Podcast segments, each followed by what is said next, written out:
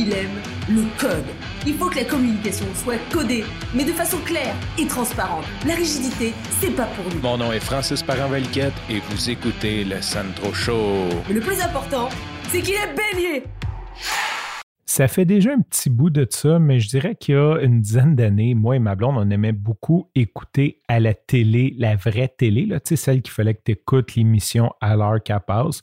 On, on, aimait beaucoup écouter euh, c'était au Canal D, je crois, tous les documentaires sur les enquêtes, là, les trucs d'enquête, de crimes, de meurtres, euh, comment que la police y est pris, comme toutes ces espèces de contenus euh, limite cheap, hein, on s'entend, il n'y avait pas beaucoup de budget, ou ce que euh, si tu avais le malheur d'écouter en français, c'était comme une voix doublée, puis il ne disait pas la même chose qu'en anglais, c'était genre Well, those guys are really, là, en français.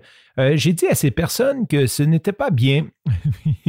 Euh, c'était vraiment très drôle, cette traduction-là. comme, je sais que ça existe encore, mais c'est très drôle, euh, surtout quand tu comprends les deux langues puis qu'ils ne disent pas la même chose. C'est vraiment succulent. Une des enquêtes qui m'a beaucoup marqué dans ces histoires-là, c'est l'histoire d'un assistant gérant dans une banque d'un petit village aux États-Unis. Pour donner l'idée, c'est un peu comme si c'était un assistant gérant de la caisse populaire de, je sais pas, là, je, vais dire n'importe quel nom de village, mais genre Warwick. C'était une petite, banque, euh, je pense qu'il était comme 4-5 employés. Puis lui, il était euh, soit gérant ou assistant gérant, une affaire comme ça.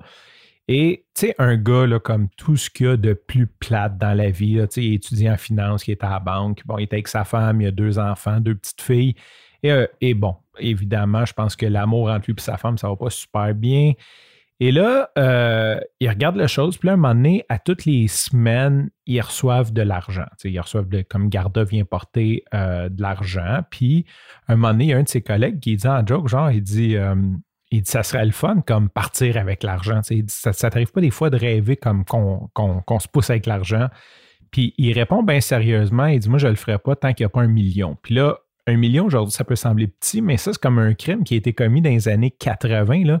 Fait qu'un million, c'était quand même beaucoup plus. Juste avec l'inflation, ça, comme on a quasiment doublé depuis ce temps-là, donc c'est comme 2 millions. De toute façon, c'est pas ça le point, c'est qu'il dit ça bien sérieusement, puis là, en tout cas, ça reste comme ça. Et il y a euh, un jour où la banque, c'était un long week-end, donc euh, il y avait moins de services et sont venus porter plus d'argent que d'habitude. Donc, c'est sûr, le système bancaire aussi, tu sais, comme tous les fraudeurs comme connaissent ces histoires-là, les longs week-ends, le temps des fêtes, généralement, les banques vont avoir plus d'argent en réserve parce qu'il y a une plus grande demande et moins de supply. Donc, c'est des temps euh, où ce que les criminels vont viser leur crime. Et le gérant était en congé. Donc, il été mis en charge de la banque, comme à chaque année pendant ce week-end-là. je ne sais pas si c'était la, fin de semaine de l'Action de grâce ou peu importe. Et effectivement, il y avait un million qui rentrait dans la banque cette semaine-là. Et euh, longue histoire courte, là, on voit tout le cheminement du gars. Le gars, c'est un intelligent, comme je disais, là, c'est un gars de finance vraiment plate, super organisé, et il avait organisé son coup pour de vrai. Euh, il avait tout mesuré combien, ça prenait de place. Fait qu'il y avait une banker box, euh, puis rentrer un million d'un banker box, il faut que tu sois coordonné. Tu ne peux pas le rentrer n'importe comment, sinon ça ne rentre pas si c'est des liasses de vin. Donc, lui, il avait pris la grosseur des liasses, puis il avait comme tout fait, ça, ça a été retrouvé par après, comme des espèces de blocs de bois qui avaient sablé exactement la grosseur d'une liasse. Fait qu'il savait exactement comment les placer dans la boîte pour que ça rentre au complet. Longue histoire courte, le gars, il remplit la banker box avec son million il regarde la caméra, il y a une caméra de sécurité pour sortir de la banque. Il le regarde, il a un gros smile, puis il fait une espèce de salut à caméra. Tu sais, comme il est content, il se pousse avec l'argent. Et là, le gars, super, super, super bien organisé. Il avait pris un Cessna. En tout cas, il a changé d'état, il a disparu, ils n'ont jamais retrouvé sa carte. En gros, c'est à peu près ça l'histoire. Et euh, là, tu avais les policiers. Finalement, ils ont fini par le retrouver plus tard parce qu'un de ses rêves d'enfance, c'était d'avoir une Lamborghini, euh, pas une Lamborghini ou une Ferrari, peu importe, une voiture exotique. Puis c'était acheter une maison comme dans le coin, comme d'une petite banlieue tranquille, une petite maison bien ordinaire. Le gars était super low profile, mais il s'est acheté une Ferrari. Fait que le, chef de police de cette, de cette banlieue-là, il disait, il y a de quoi de là, ce gars-là? Il dit, ça se peut pas qu'un gars comme qui vive d'une petite place à une Ferrari, comme il arrive, il comprenait pas c'était quoi. Fait qu'il fouillait ses poubelles. Le policier était en train de devenir obsédé avec ce gars-là.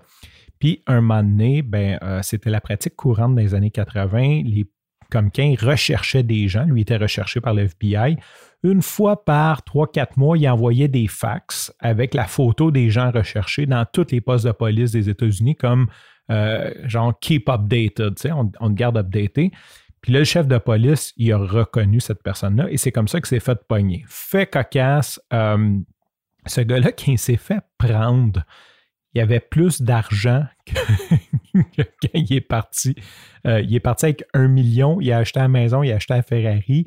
Et le gars, c'est un gars de finance, donc il avait tout placé l'argent et l'argent travaillait pour lui. Donc, ils ont récupéré genre comme 1,2 million. Ils ont récupéré la Ferrari puis la maison payée cash.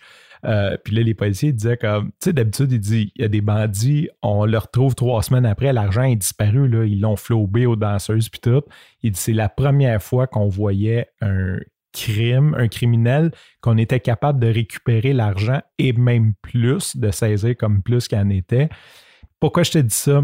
C'est parce que quand euh, tu vois les policiers qui sont interviewés, puis tu vois le, footage de la caméra quand il part en envoyant le salut, il y a un policier qui dit Don't leave like a lamb, leave like a bang.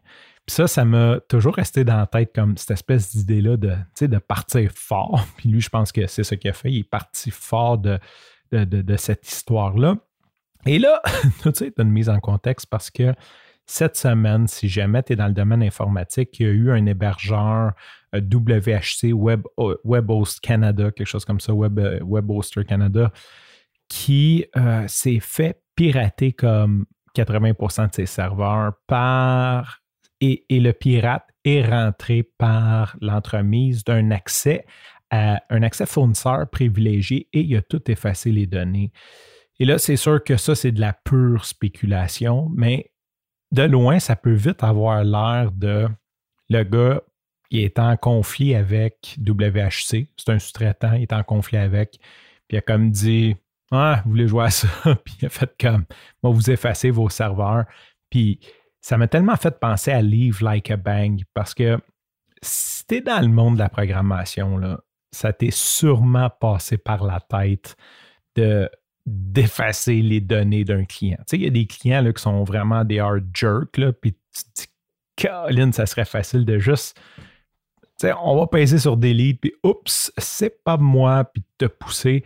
Euh, je ne l'ai jamais fait, mais je peux te dire que ça ne m'est pas arrivé souvent parce que la majorité de mes clients, c'est des gens que j'adore, mais il y a eu quelques clients qui ont agi un petit peu en enfoiré que maudit que j'aurais eu le goût de le faire, puis je ne l'ai pas fait, je me suis retenu parce que, bon, écoute, c'est sûr que tu t'attires plus de problèmes que, que de jouissance, mais lui, j'ai l'impression que cette personne-là le fait, et quand j'ai vu ça, j'ai dit, Don't leave like a lamb, leave like a bang. Sur ce, je te remercie pour ton écoute, je te dis à demain et bye bye.